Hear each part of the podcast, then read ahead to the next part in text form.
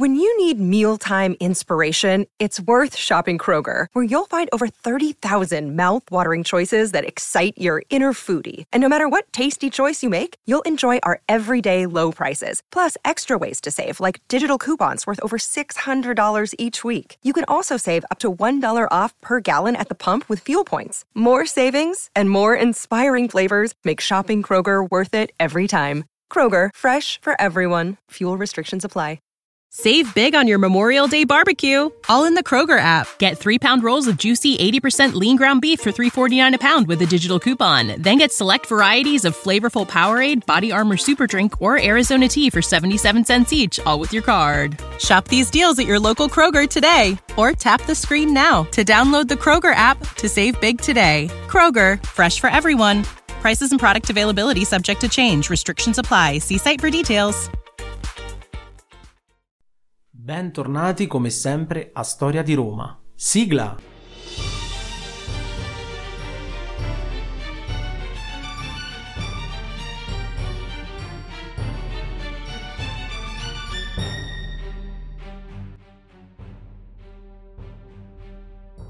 Prima di cominciare volevo invitarvi come sempre a seguire la pagina di questo progetto dal nome Podcast Storia di Roma.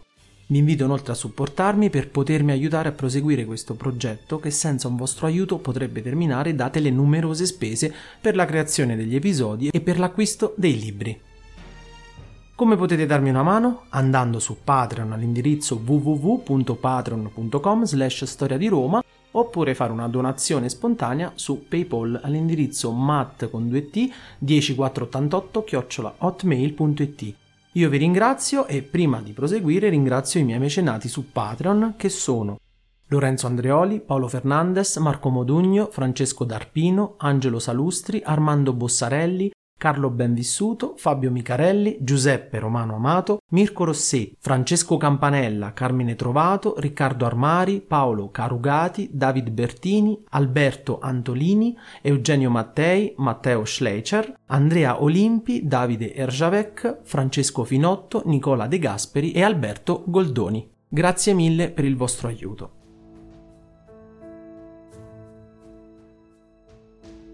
Quindi Gallia pacificata e Cesare più tranquillo, tornato in Italia ed in Illiria per alcuni affari, lasciando le truppe a svernare con i loro generali.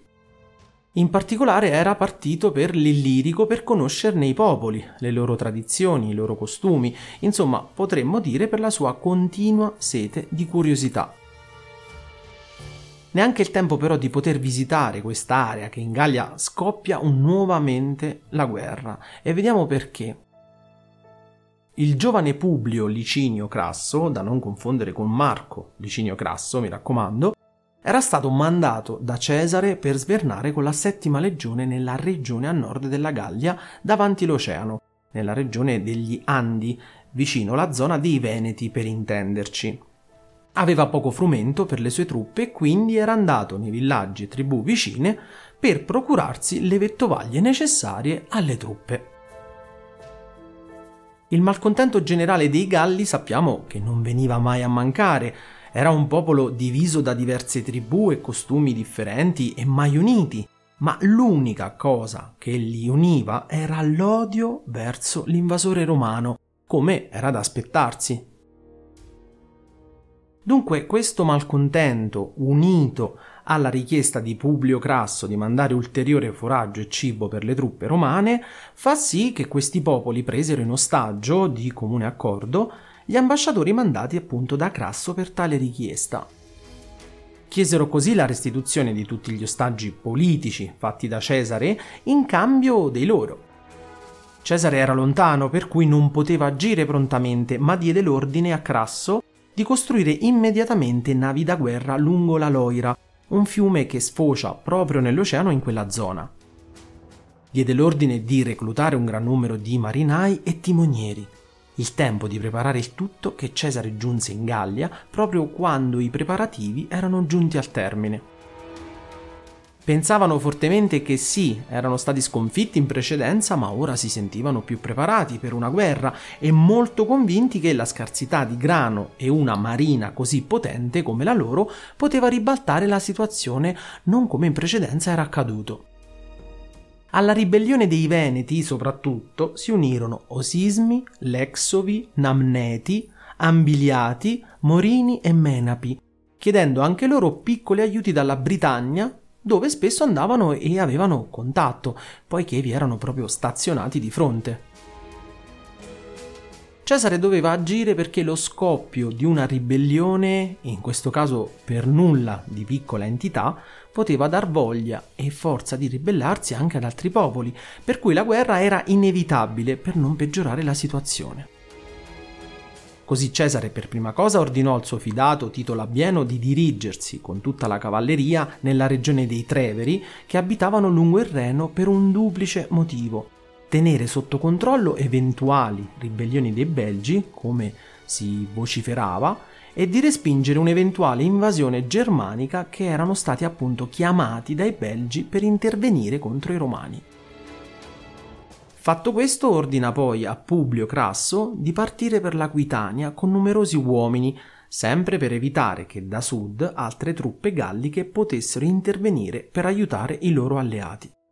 Il comando della marina gallica e romana insieme venne affidata a Decimo Bruto, mentre Cesare giunge nelle vicinanze del nemico con la fanteria. La capitale dei Veneti era praticamente inespugnabile con un assedio, poiché era situata in una posizione incredibilmente inaccessibile, e poi ogni 12 ore godeva dell'alta marea, per cui via terra non era attaccabile, perché le strade che la collegavano si allagavano, per cui era impensabile un attacco via terra. Per cui tutto era nelle mani della marina, ma la marina veneta, lo sappiamo già, era molto superiore a quella romana, per velocità, robustezza, ma soprattutto molto più maneggevoli, e poi sappiamo che da sempre i romani non sono mai stati un popolo di navigatori, avevano una sorta di allergia al mare.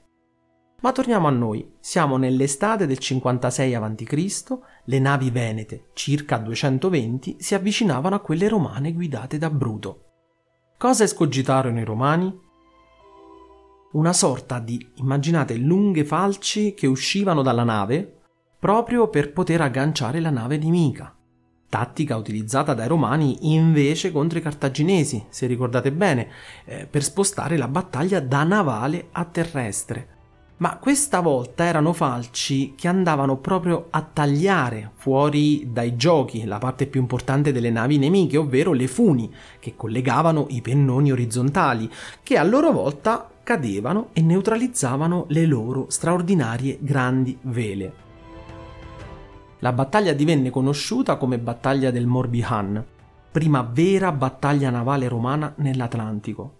I Veneti si videro costretti a fuggire dopo aver perso un quantitativo enorme di navi, proprio grazie all'aiuto e all'utilizzo di queste falci romani, ma sfortuna volle che proprio mentre il vento andava nella direzione giusta per scappare via, cambiò l'andamento del vento e non riuscirono più a muoversi, dato che le navi venete erano prettamente a vela.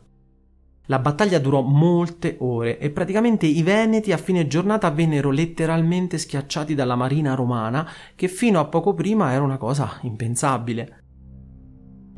Perso lo scontro non potevano far altro che arrendersi, per cui chiesero la pace a Cesare, che non fu però clemente questa volta, in quanto non poteva accettare la messa a morte o la prigionia di ambasciatori romani, per cui diede l'ordine di mettere a morte i loro senatori e di vendere come schiavi gli altri rimasti delle popolazioni vicine. Questa vittoria decretò per sempre la sconfitta dei popoli che abitavano sulla costa. Un'altra grande vittoria per Cesare e una grande vetrina per il giovane generale Bruto, che guidò l'attacco, come detto, delle navi romane con grande professionalità e fermezza. Mentre i Veneti venivano sconfitti da Bruto e Cesare, nel frattempo, come previsto da Cesare stesso, ci furono degli scontri molto impegnativi sia in Aquitania, dove vi era Crasso, e sia a nord, dove vi era Tito Labieno, in quanto i Galli provarono a far scoppiare altri tumulti, sperando che i Romani, incappati nella guerra contro i Veneti, non potessero affrontare la guerra su più fronti, ma non fu così. I tumulti vennero soppressi ancora una volta, ma la Gallia si dimostrava un territorio comunque per nulla facile da domare, perché ogni giorno vi era un problema o una ribellione da domare. Praticamente gli unici popoli che ancora non erano stati sconfitti e dai quali mai furono mandati ambasciatori per trattare con i Romani rimasero i Morini e i Menapi. Cesare, appena finì gli scontri con i Veneti, decise di muovere velocemente contro di loro. A differenza di altri popoli gallici, però, questi non vollero affrontare i Romani in campo aperto, perché riconoscevano la supremazia romana su questo campo, per cui si nascosero nei loro territori praticamente fatti di paludi e di foreste, pronti ad attaccare i Romani a sorpresa una volta sistemati i campi. Provarono ad attaccare i Romani mentre questi montavano le tende, ma vennero respinti ancora nelle paludi, per cui Cesare diede l'ordine di disboscare tutta la zona intorno al campo, così da evitare attacchi a sorpresa. Ma per colpa delle forti piogge i Romani, dopo aver praticamente disboscato una enorme parte di foresta, dovettero abbandonare la missione e si ritirarono per l'inverno presso la regione degli Aulerci. E un altro anno passò. Prima di salutarvi apriamo una piccola parentesi parlando di Decimo Bruto. Decimo Giunio Bruto Albino, questo è il nome completo, nasce intorno all'85 o 83 a.C. ed è noto alla storia, come ben sapete, per essere stato uno dei congiurati che assassinò Giulio Cesare alle Idi di marzo del 44. Ma in realtà c'è di più, da come avete anche ascoltato in questo episodio, in quanto Decimo fu uno dei legati di Cesare durante appunto le guerre in Gallia e nel 56 a.C. abbiamo visto come comandò la flotta durante la guerra contro i Veneti. Lo vedremo anche dopo, nel 52, nello scontro incredibile contro Vercingetorige, ma questa è un'altra storia. Era il figlio di Servilia, una donna molto affascinante, ma soprattutto molto potente, con la quale Cesare intraprese una relazione amorosa nota a tutta Roma. È proprio per questo che Cesare prese particolarmente a cuore il giovane Bruto fin dalla tenera età. Fu una sorta di figlio per Cesare. E nella guerra civile come si schierò il giovane Bruto? Beh, durante la guerra civile tra ottimati e popolari, Decimo si schierò con i popolari di Cesare. E ancora una volta gli furono affidate operazioni navali, quindi non era un perfetto novello. Fu infatti Decimo Bruto a portare alla vittoria la flotta romana nelle due battaglie navali di Marsiglia e di Taurento, vittorie che permisero poi ai cesariani di mantenere il blocco sulla città di Massalia e di ottenerne successivamente la resa. Io vi ringrazio per l'ascolto come sempre, cliccate sulla campanellina che trovate di fianco al nome del podcast per essere sempre aggiornati sull'uscita di un nuovo episodio. Se volete scrivere domande, chiarimenti o suggerimenti potete farlo a storiadiroma.podcast@gmail.com. Io vi ringrazio e al prossimo episodio.